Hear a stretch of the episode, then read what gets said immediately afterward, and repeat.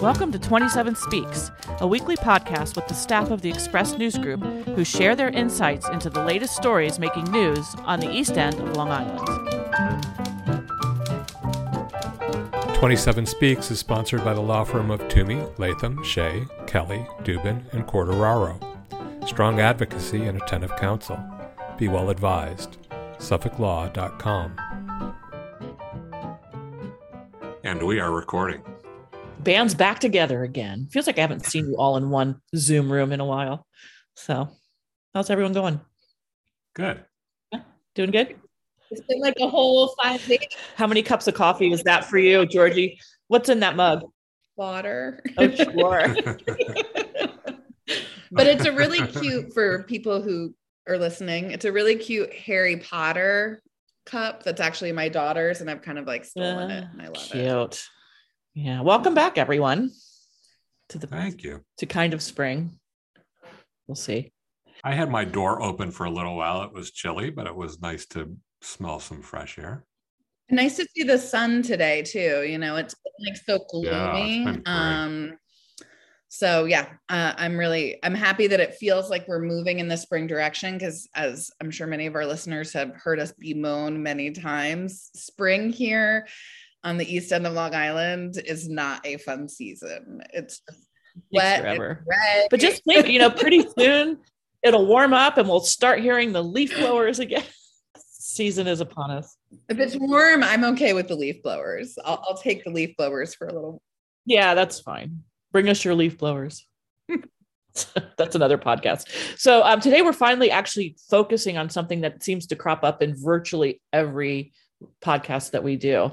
Um, but before I talk about that, I'm going to introduce everyone. So we have Bill Sutton back at the controls after a week in uh, Rochester, right? Be- beautiful downtown Rochester. Yes. Yeah. Is I- the river still Kodachrome colored? No, because Kodak's pretty much closed now. It's But it takes a long time to get those rainbow hues out of the Yeah, I, water. don't think, I don't think there's any fish in there. But Rainbow Fish. Remember that book. Georgie? Hi, Bill. Hi, so I'm Bill Sutton. I'm the managing editor of the Express News Group. Also here with us again is Brendan J. O'Reilly. Hey, Brendan. Hi, I'm Brendan. I'm the features editor. And Kathryn G. Menu, aka Georgie's in the house. Hey, Georgie. Hey, Annette. I'm Georgie. I'm one of the publishers of the Express News Group. and I'm Annette Hinkle, and I'm the Arts and Living editor of the Express News Group. And today, bum, bum, bum, we're talking about do we have an echo effect? Affordable housing, housing, housing. Maybe I can make that. I'm going to see if I can make that come off in the edit. affordable housing is what we're talking about and it's um, something that frequently comes up no matter what we're talking about it could be restaurants it could be main street it could be um, volunteer firefighters every every conversation we have comes back down to affordable housing which is appropriate that on april 7th the express news group hosted a express session at the clubhouse in wainscott about this very topic and so we had a lineup of guests uh, Ralph Fasano, he's the executive director of Concern for Independent Living. Uh, Curtis Highsmith of the Southampton Town Housing Authority. Bob Plumb, who's the Sag Harbor Village trustee. Tommy John Schiavoni, who's the Southampton Town Councilman. Fred Thiele, our New York State Assemblyman. And Peter Van Scoyoc, who is East Hampton Town Supervisor. Actually, Fred Thiele was stuck in Albany working on the state budget and was with us in spirit, I'm sure, but was un- unable to attend the uh, the express sessions. Oh, so I was curious how we couch this. I mean, that's a big topic to take on. And I just wondered if you could set the scene for us about how the session was set up and what the questions were that we were setting out to address in this session. So, I mean, the, the title of, of the sessions was Real Solutions to the Affordable Housing Crisis, recognizing that, that it is a crisis. And I don't think anybody denies that. And we've been talking about that for, for a few years now.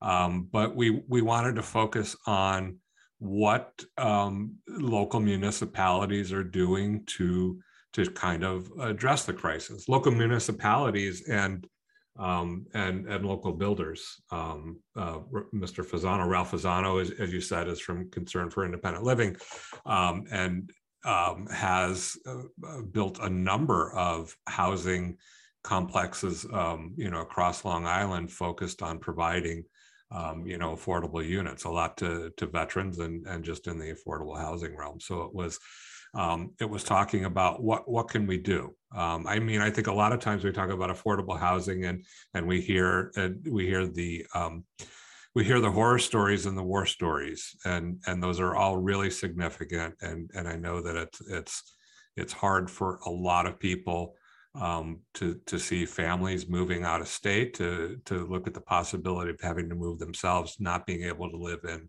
in the communities that they grew up in and their parents grew up in and their grandparents grew up in because it just cost so much to live out here. Um, but we wanted to look at, at again solutions. Um, a lot of the conversation um, focused on the community housing fund, which um, was approved finally was was signed into law by Governor Kathy Hochul last year, and um, is is the thing that that will hopefully provide some money to the five East End towns. It, it would provide for a half percent uh, transfer tax on most real estate transfers um, to provide the the towns with money um, to to address community housing. It's modeled after the Community Preservation Fund, which you know has generated billions of dollars um, over the last couple of decades. Um, and and I think there's been some question as to whether or not the towns are ready to go ahead with with this community preservation fund. Um, in in order to get the to get the money rolling, the towns have to come up with a plan that says what they're going to do with these millions of dollars that will be generated um, and have to put it to the voters. There'll be a referendum in November asking voters to support the plan. And there had been some discussion, apparently it came up at a um, East End Supervisor Supervisors and Mayors Association meeting recently that maybe the towns would want to wait a year um, until 2023 to give them time to finish up their plans and come up with a, um, public relations campaign to um, to to help voters decide whether or not they wanted to support the plan.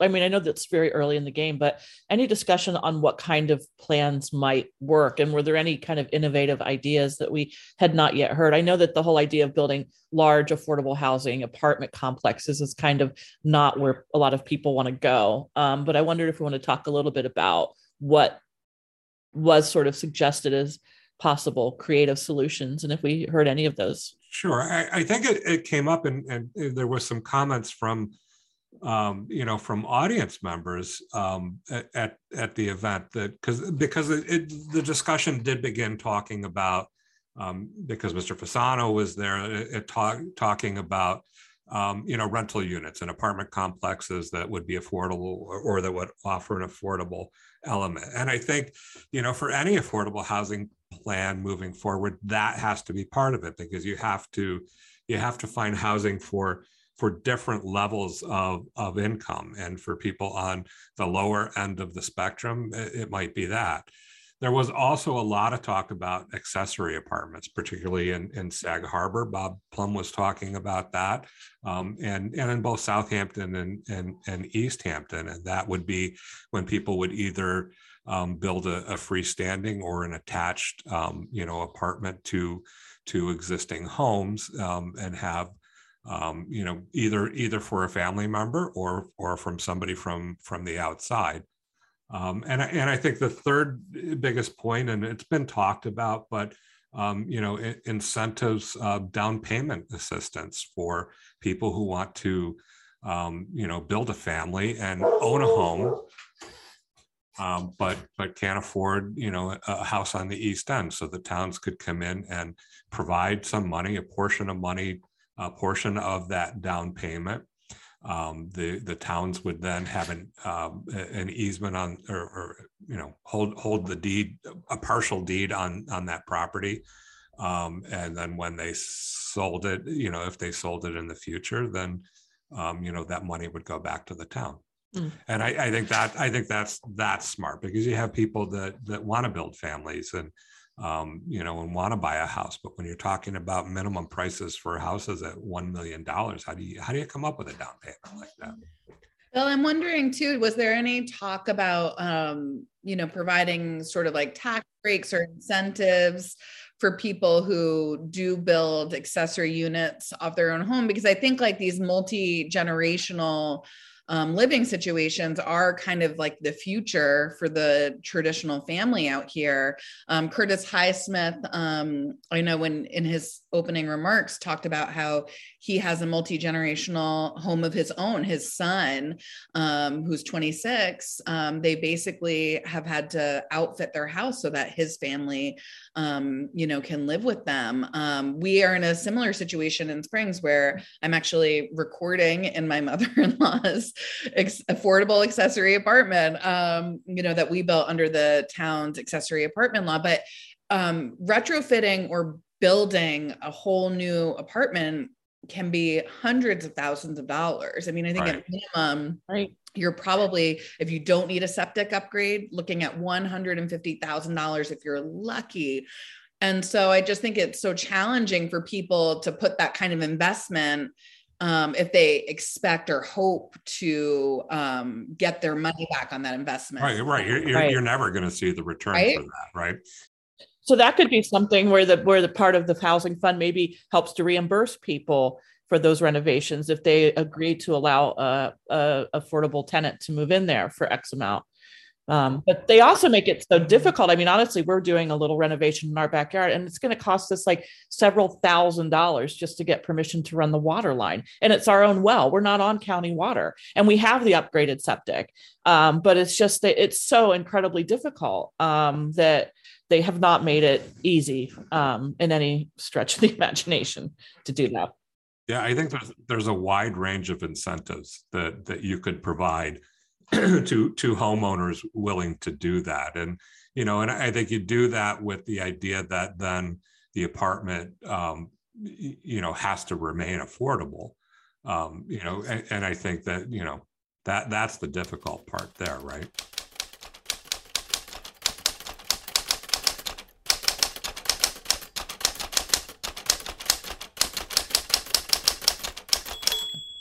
one of the things about the affordable apartment, you know, or accessory apartment law in Southampton town that I thought would really dissuade homeowners was that once you cease use of that apartment, you have to tear it out. Mm. So you put in this initial investment of tens of thousands of dollars. Maybe your son lives there uh, with your daughter-in-law, right? And and a couple years later, they decide they're going to go move and get their own place, whether it be locally or in the Carolinas or Florida, what have you. Now you have an empty apartment and you have to decide am I going to have a stranger live in my house or am I just going to leave it empty and you know maybe uh maybe my grandkids will come up and visit and use it. No. The town is going to make you remove it from your house because you no longer have an income qualified tenant in it. Now you're looking at tens of thousands of dollars to remove your accessory apartment because they're not going to let you keep that extra standalone kitchen. They're not going to let you keep that part of your house that has its own entry and then a couple years later you know your other kid who was 16 when you turned took the apartment out gets home from college when they're 22 now they want to move in okay now spend tens of thousands of dollars fixing your accessory apartment up like who, who wants to do this yeah so it's it's similar in the town of East Hampton. I mean, we are we're in a position, like I said, my mother-in-law lives in the apartment that we have, and she doesn't pay rent.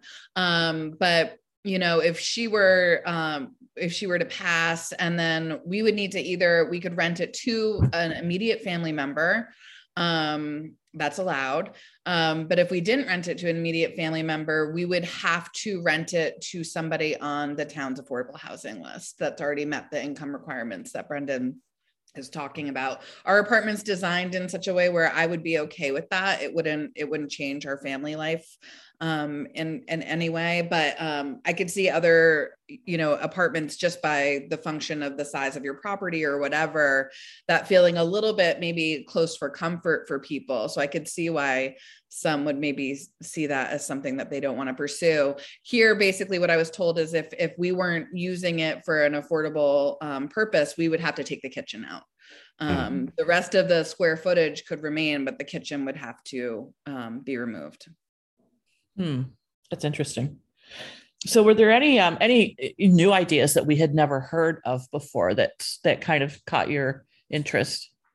I, I didn't hear anything really unique. Um, and, and, again, the, the towns are are still formulating their plans and and, and what they're going to do um, with the money. But but it was really encouraging to hear everybody be very positive um, about moving forward and positive about um, you know getting the the CHF on on the ballot this year, and and again looking at different levels and and not putting all their eggs in one basket. It's not going to be all apartments or not going to be all accessory units or or or whatever. Just to, I, I think they're they're they're they're open minded at this point and, and looking at all kinds of of different options. Um, and I think that's the way to address it.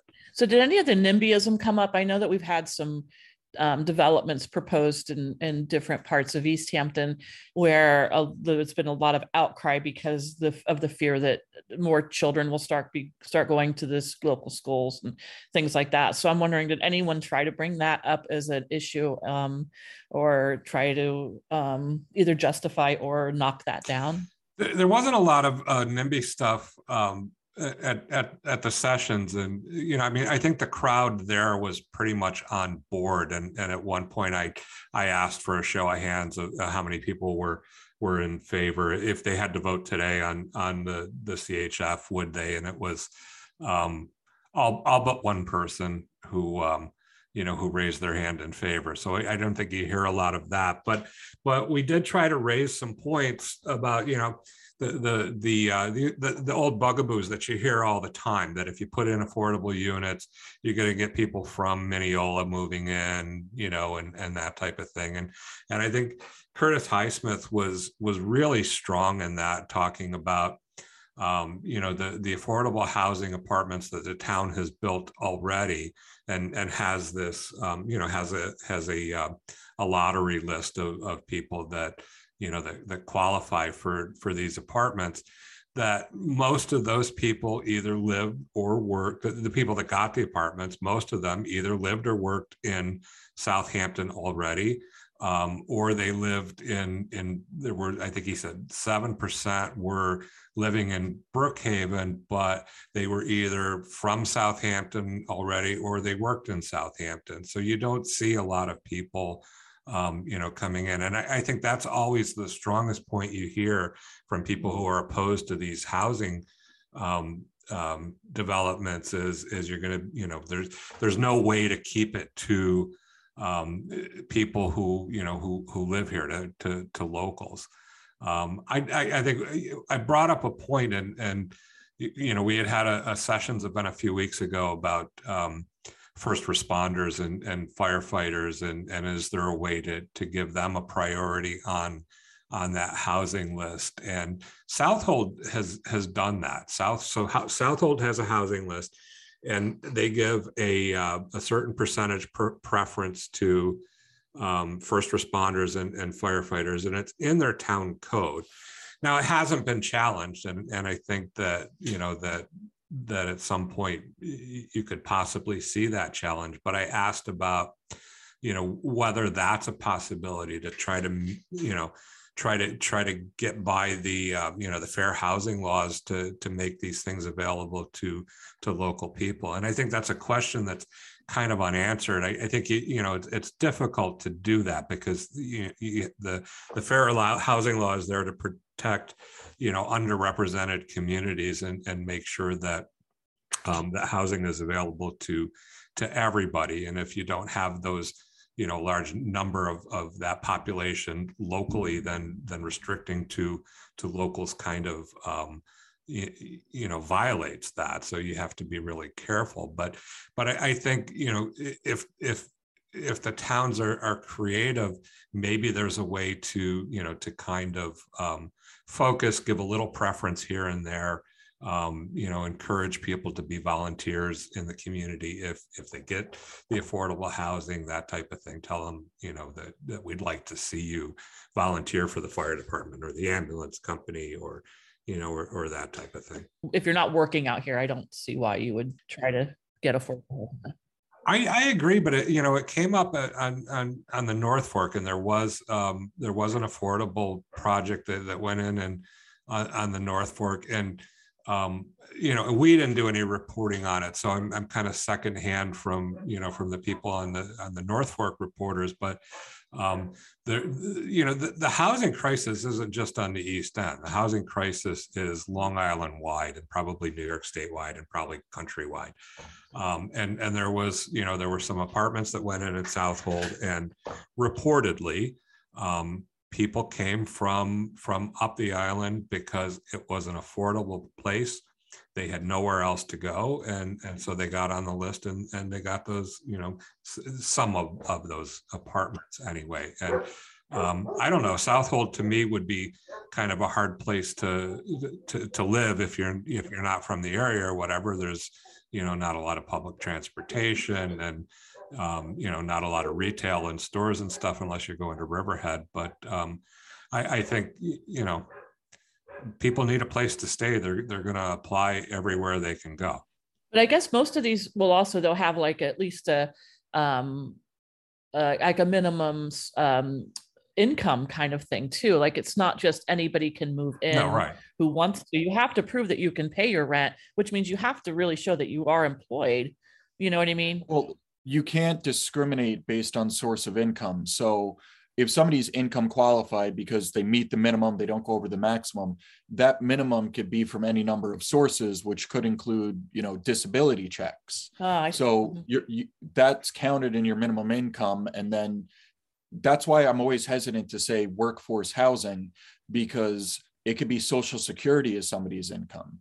So you could build an affordable complex thinking, oh, we're going to bring in workers to all these 40 units, but then the units are going to like retirees. Yeah, that's always an interesting conundrum because you know retirees do need places to live, but they're not people who are necessarily helping to um, keep the local work economy going. Did anybody talk about that, like workforce versus retirement um, housing? I, I, don't know that that came up specifically, but I, I, Brendan's talking about income guidelines, and you know, for for you know, the numbers that it's based on, for a family of four, that income could be over a hundred thousand dollars. I mean, it, it gets into six figures. It's not like you know, it's not like we're building places for for people who that the income is capped at thirty thousand dollars or forty thousand dollars. I mean, so that's workforce stuff. That's doctors, that's lawyers, that's teachers that that can still qualify for you know for affordable housing stuff.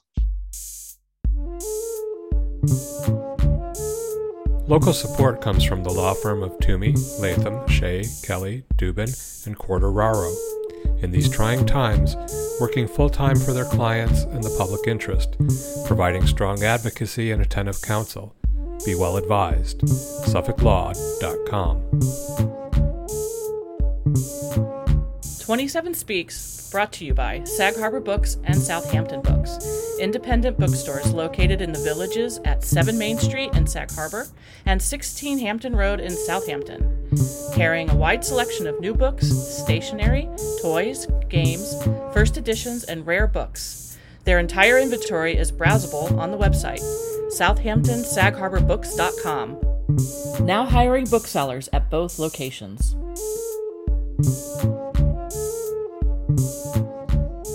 So I wonder, was there any talk about like private, um, like you know, I always wonder, like you know, the hospital being a big employer, and I wonder if there are any initiatives that we know of where employers are really housing their own staff or looking to do developments for their employees and would that be a solution? Well i know a lot of restaurateurs um, locally have traditionally either bought houses or um, like I remember when Kenny ran La Superica, he had staff housing, um, a house that he bought in North Haven specifically so that he could have staff there. Jesse Matsuoka, who is um, one of the owners of Sen, among other restaurants um, in the area. Um, I know that he has staff housing. Um, you know, obviously he can't accommodate his full staff, but he can accommodate some staff members.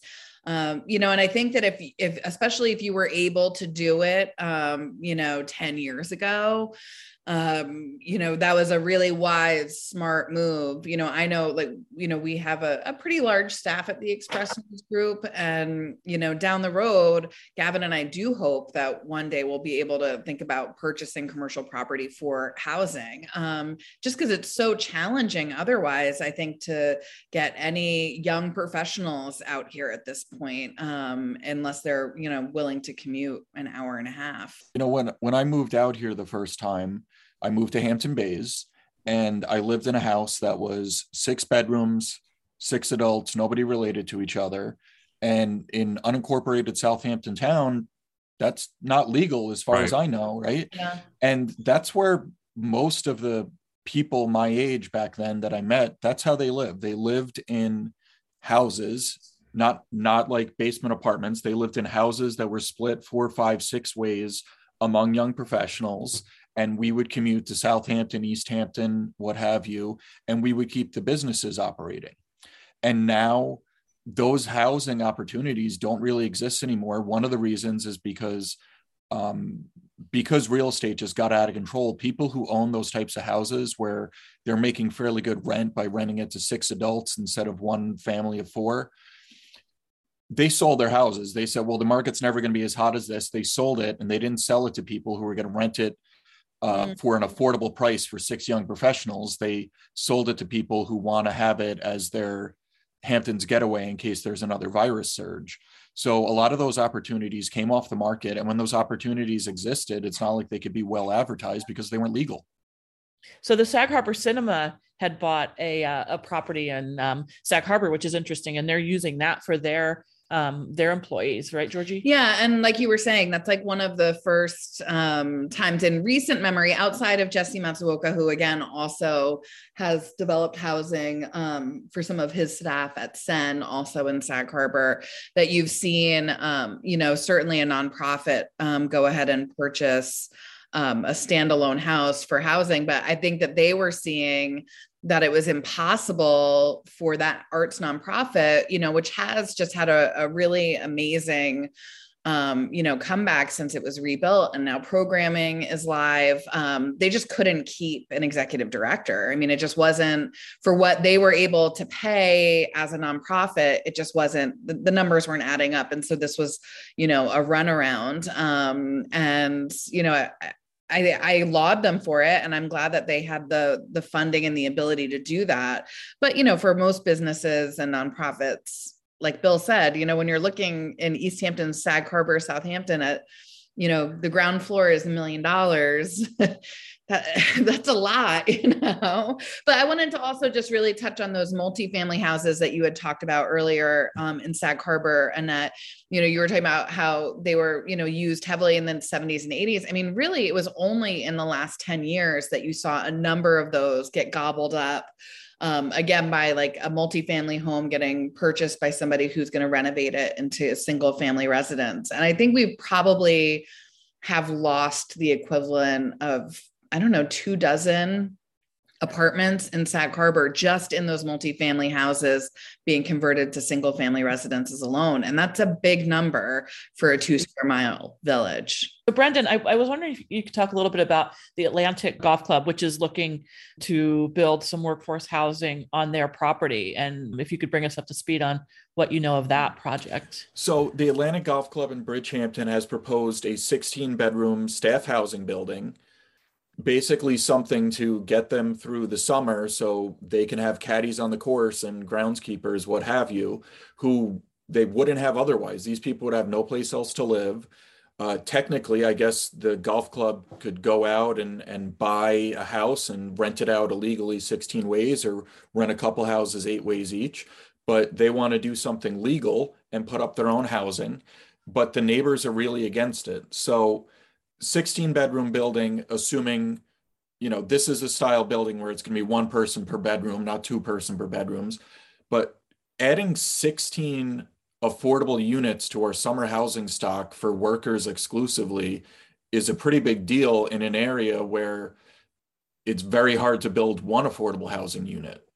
So if the neighbors get their way and this doesn't go through, that's going to push the staff housing elsewhere. And when they get pushed out elsewhere, you know, they're they're not creating that housing, they're going to take it from somebody else. So the planning board had issued site plan approval, but the neighbors have sued, and it's going to be interesting to see what the outcome is of their lawsuit. Wow. Yeah, I wondered, and you know, also is this going to have a chilling effect on any other organizations that are thinking of doing the same thing? Like, if this doesn't go well for the Atlantic Golf Club, then maybe other organizations that were even thinking that this might work might be a little bit scared to go ahead and try that. One of the things that came out of the session was that there are gigantic regulatory hurdles to building any type of affordable housing.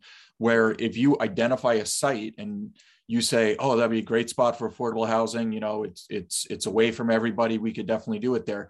The problem is there is little to no um, areas on the South Fork that are zoned for multifamily housing. So you need a change of zone, and that takes a lot of money. It can be hundreds of thousands of dollars, and it takes at least two years just to get the change of zone. You haven't even put shovels in the ground yet. So if you want to make it easier for businesses to do things like put up a 16 room boarding house for their employees, even if it's just for summer employees, you would you should do the regulatory changes first instead of expecting them to come up with a plan and then doing the regulatory changes to try to accommodate that plan.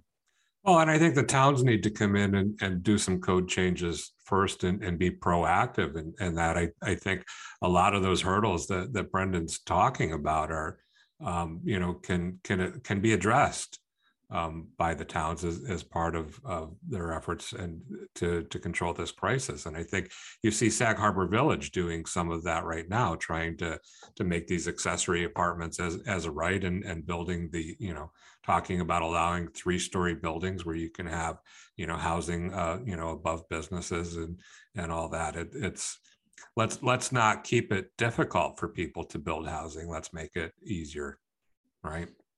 I thought it was interesting. I think it was one of the um, the radio shows a few weeks ago where that we talked about this issue um, in Riverhead and how, in some ways, Riverhead is not that keen to maybe have this um, transfer tax added to their tax ba- to tax rolls because of the fact that they feel like they're already taking on the burden of of what affordable housing there is in the area, which I thought was kind of interesting. Like they're not. I think they would rather sit back and see how the um, the South Fork and North Fork handle it, and if they take on more of a role in housing people. I, I wouldn't be surprised if Riverhead rejects it, if, if they even put it on the ballot this fall. I mean, there was, um, you know, I, I, read reporting of a Riverhead town board meeting last week, and the town town board members were were just like, you know, no. I mean, you know, why why do we need to do this? We have a lot of affordable housing in Riverhead. Um, we're not we're not the South Fork. Uh, Riverhead doesn't make nearly as much money from the CPF as as the other towns do, or, or as Southampton and East Hampton do. Um, I don't think they'd be seeing as much from Community Housing Fund, um, you know, as as the two you know South Fork towns. Um, I, I don't know it's, if it's to their advantage. Yeah, no, I get it. So, Bill, was there anything else that came out of the session, or Brendan, that that strikes you? Well, there was Chris Fiore's idea, which I think he also wrote in a letter to the editor, which is something that's being considered, which is taking, uh, you know, the idea in general is to take old malls and big box stores, but we don't have any old malls here. But what we do have is we have a Kmart in Bridgehampton mm-hmm. ah. that, you know, I'm I I don't use that Kmart, but I, I, am told that it is generally empty. It is not a well-trafficked Kmart. Yeah. There used to be hundreds of Kmarts in the United States, if not thousands. Now there's four. Four. Wow. And yeah, one of four. them is in Bridgehampton. Um, so what are the options? Is like Walmart going to move in because they see an opportunity? Um, I wouldn't see much of an opportunity if that Kmart doesn't have a lot of foot traffic. Like, would a Target want to take over a Kmart that nobody goes to? So, what can you do with all that space? Well, maybe you can convert it into affordable housing. Maybe you put in a lot of efficiency apartments. It's actually a really interesting idea. So, Ralph Fasano of Concern Housing, his response to that was I wouldn't want to take a Kmart and turn it into a bunch of apartments uh, Chris, who suggested the idea, acknowledged that it would be hard to get light in because not everybody's going to be around the four walls. You would have to put people in the middle. You'd have to do some kind of a skylight situ- situation so that people didn't have to live like Right. vampires. So what Ralph said is, I would knock it down and I would build something nice. Who knows what costs more? Does it cost more to put a, to put apartments into an existing Kmart or to knock it down and build something new? my daughter was looking at colleges. We looked at um, uh, Hawaii Pacific University, and they had taken over an old mall in Honolulu and turned it into dorms. And I first I thought, oh, this is going to be horrible. They actually did a pretty nice job with it. I mean, albeit it was a different kind of mall structure because you're in Hawaii, so it was like you know stores with like um uh, like catwalks and things. So there at least there was an outdoor space for everyone. But the but the apartments themselves, other than the doors on the front, did not have windows. But they they did a really nice job, and it didn't feel claustrophobic. And you know they had a window looking out onto the catwalk. Um, so I don't know. I wonder if there's a way to, or maybe cut the building in into like almost like corridors, and then each corridor has its own light source and and entryway. So it's instead of one big giant building. around the time that we received that letter, I, I, I was a little skeptical of it, but I, I saw an article. So it was the oldest mall in America, it was in, in Rhode Island, that was transformed into 48 low cost micro apartments. Now these are not apartments that I would want to live in. They don't they don't have full kitchens, they barely have bedrooms. Um, they're I mean they're really really tiny um, and and you know, and I there was I, I read a story about it, and I think a lot of people who like work in that area during the week stay there, and then they go home on the weekends, that type of thing. Um, but they were they turned they were really affordable. The the lower lowest price ones were five hundred and fifty dollars a month. So I mean, maybe it's not such a crazy idea to you know to to if if it if if Ed Brendan questions whether it's um, if it's more more cost effective to convert an old building into smaller apartments, um, you know, maybe that's an option. Everything's on the table at this point, right? they were really nice. I read that article and they were really adorable. I mean, they're sort of that new kind of um Danish style of like kind of pared down living, but they had like little built-in seating areas and the bed. It was And and and and part of the mall was retained to you know to serve these people with a couple of different small restaurants and a coffee shop and and some people you know worked in those coffee shops too. So you work there, you live there. I I don't know. you certainly have plenty of parking for uh for tenants at the Yeah, right. at the Kmart, right? Yeah. I think it's an intriguing idea, you know, but I don't know how Kimco, the owner of that property, would feel about it, but maybe I, I, I think, you know, I think Target would be interested. I mean, might be. But you know, it was interesting. I don't remember the days when um, Barnes and Noble was talking about going in across the street from that property by the Carvel there. Um, and I think there was a plan, if I don't, if I remember correctly, that maybe was the Bridgehampton um, CAC or somebody was, or some somebody was talking about putting um, apartments over the Barnes and Noble, like to make it look like almost like a downtown area. And for Barnes and Noble at the time, it was like it was something that they couldn't even wrap Right. their minds around because they were not used to having they I know the security was scaring them the idea of people living over their store like you're gonna like burrow through the ceiling for a copy of War and Peace or something. I don't know what their big fear was but I thought that was interesting. It was so out of the mall mindset that Barnes and Noble couldn't wrap their heads around the idea of apartments over a retail space which is bizarre because that's pretty much what this country was founded on on Main Street you know so I thought that was interesting. But of course, that never happened. Like many things have never happened out yeah, here. Bar- Barnes and Yeah. Noble didn't have much luck, luck after that. No, no. But was there any talk about that trying to bring apartments back to Main Street? Um, I know Sag Harbor has some. And I think that's also what makes it a pretty lively town. You actually have people living over the retail spaces, over the restaurants, and it gives you a certain nightlife and like streetscape quality that you sort of miss when there are no people living above retail. And I wondered, is that something that either East Hampton or Southampton or um, even Bridgehampton are interested, or West Hampton Beach? I guess they, I don't know if they have second stories down there, but are, are, was there any talk about apartments over Main Street businesses? I don't, I don't know that it came up, but I, I think that's certainly part of part of the solution. I don't know in the town. I mean, you see that more in villages, and and so I don't know how right. you know how that would be affected by you know town planning and and, and all that. But I, I think you know southampton village has talked about it as, as part of their you know their their future plans. West hampton beach has has the new sewer project going on that is going to allow for more apartments over businesses and they've talked about that.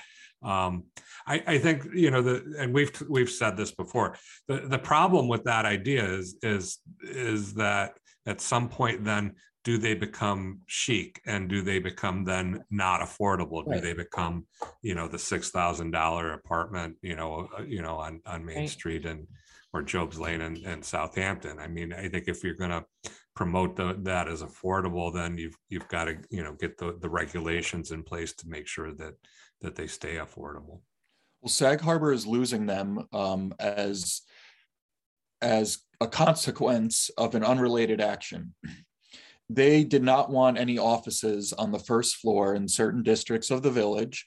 So they passed a law that said you can't have offices on the first floor because they wanted retail and restaurants, which is more lively. Well, guess what happens when you ban offices from the first floor? They go up. They go to the second floor yep. and they yeah. go to the third floor.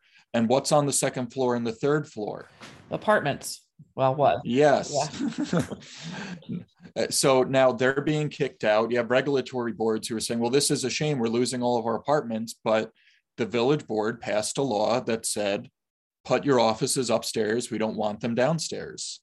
I know in Southampton Village a while ago, there was a lot of complaints um, that people said there's too many real estate offices. Let's get rid of them all. But at the same time, they had a ton of vacant storefronts. So if you get rid of all the real estate offices, um, but your retail storefronts aren't even full. Now you're just going to have a, a lot more vacancies without really fixing any problems. But in Southampton Village, they're unlike Sag Harbor, they don't have a sewage treatment plant. Mm-hmm. So you can't put second story apartments in. There may have been some pre existing ones before, but they got converted over to other uses and they can't go back to being apartments again until you put in sewage treatment. And the village is working on that right now but even at breakneck speed it could still be like five years before anybody gets a hookup. And once you do it then you know these people had buildings that technically as of right they could have apartments right now. The only reason they're not doing it is the suffolk county department of health won't let them do it because of septic. Mm-hmm. right. For the village to go back in and say oh well now all those apartments need to be affordable. Well now that's kind of a taking of yeah um, somebody's property rights. Yeah. Yeah, I guess. Well, you would have to give them some kind of incentive, right? If, if you wanted if you wanted to do that. Right. Or maybe, yeah, like maybe pay for the pay for the hookup or pay for whatever. tax breaks or or you know, whatever. Allow them uses somewhere mm-hmm. else. I mean, there's all kinds of ways that you could incentivize that, I would think. Well, the, I feel like it would be easier to do on new construction yeah, than the existing sure. buildings there because there aren't there aren't too many tall buildings there. But once you put in the septic, there's going to be people that want to redevelop some of those buildings. Right. And I know historically, opposition to septic in Southampton Village was due in large part to the fear that big buildings were going to get put yeah. up. Yeah. So is there is there any idea like where is there any place that we haven't thought of that um affordable or workforce housing would would make sense don't, that don't put it in my backyard that that's all i have to say. I'm willing to put it in my backyard if somebody will help me pay for the renovation. I don't know. I just wondered if there was any um I mean, was there talk about the at uh, at the Gabreski like using any of that for wasn't there like a little development out there or like um some like historic um like world war ii era development out there a housing that they were talking about there's like coast guard housing that yeah. i think that the town was eyeing to turn into affordable but the neighbors do not want it to be turned into affordable housing yeah so it's always right. the problem isn't it yeah so i went to a, a meeting where i live in the town of brookhaven and there was a proposal for multifamily housing. And if you do multifamily housing over a certain size, you have to dedicate 10% to affordable units. So somebody in the crowd asked, well, what would the rent be on an affordable unit? And the answer was like $1,500 or $1,600. And the woman's response was, that's going to bring in riffraff. wow. Yeah. So, do you think the, is the biggest problem then perception and people just being unwilling to um to accept what is quote unquote workforce housing or affordable housing in their neighborhood? Is how big of a hurdle is that? Do you think? I, I think you're right, and and I think you know there was some discussion um, at the sessions event about labels and labeling stuff, workforce housing and affordable housing, and and all that because of those perceptions. And so maybe we need to um, we need to find a, a, better name for it so that that just doesn't draw on on those prejudices. I don't know. Mm-hmm. Yeah, I mean, it's definitely not a, a problem that's limited to here. I mean, we're dealing with this now with my kid down in Charleston, South Carolina, because it's it's you know they've had a huge increase in popularity and like all of the kid housing um, that these students used to college students used to rent is now um, upscale Airbnbs, um, and there is just very little and it's very stressful as a parent to try to find. I'll bet. Yeah. Was it Berkeley where the neighbors got together and said like you can't admit more students because you're affecting the town? Interesting. I could see Berkeley doing that. Hmm. Yeah. And, you know, the the idea was do not increase your enrollment until you have added more campus housing. Yeah, that is kind of something that's going on in Charleston. Like they um they're closing down one of the big dorms there. So that's another like 560 kids that are out and um, yeah there's just a lot of complaint because they're welcoming all the freshmen and all of the upperclassmen parents are and the kids are like we have nowhere to live and you're like hurrah we got the biggest class ever mm. coming in as freshmen so um, yeah, it's an issue. I don't know, but it's everywhere. You know, I think the other thing yeah. that's interesting is the whole um, remote, you know, the COVID and the remote work. It's like all of these places that were, you know, popular have become over the top, um, insanely expensive because so many people realized that they could do their city job while sitting in a small town sure. um, elsewhere. So well, and and bought bought up all the housing stock, which maybe at one time was rental stock, and you know, and, and all that mm-hmm. we've talked about. Yeah, that. yeah. So it's everywhere. I don't know. So any uh any upside at the end that uh I think everybody was very very pro- positive, both on on the panel and and and in the audience. That um, you know that that it's a focus. It's it's certainly a focus in Southampton and, and East Hampton Town and, and Sag Harbor right now. And I know that um, um, Jesse Warren, Mayor Jesse Warren in Southampton Village has has talked about being aware of it. And and I think that, you know, it, it so for years and years and years there's been talk talk talk but it sounds like maybe with with the community housing fund um, possibly coming that um, that maybe that that really kind of spurs um, you know some further action and um, you know and and maybe you know being very optimistic maybe we'll turn a corner um, sometime in the future. Watch this space. Might be for rent soon. Can only hope. Not not too cheap though not too cheap right and don't call it affordable don't call it affordable right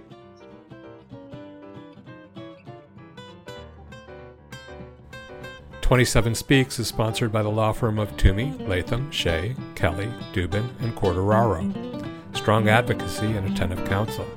Be well advised. SuffolkLaw.com. Thank you for listening. Join us again next week to hear what's news on the East End. Our interlude flute music is by Allison O'Reilly. Our opening and closing theme music is Boysdale Blues, written and performed by the incomparable Judy Carmichael. Listen to Judy's weekly show, Jazz Inspired, airing on an NPR station near you, or go to jazzinspired.com. 27 Speaks is a weekly podcast produced by the Express News Group, which includes the Southampton Press, the East Hampton Press, the Sag Harbor Express, 27east.com, and sagharborexpress.com. Find us on the websites or subscribe through Apple Podcasts.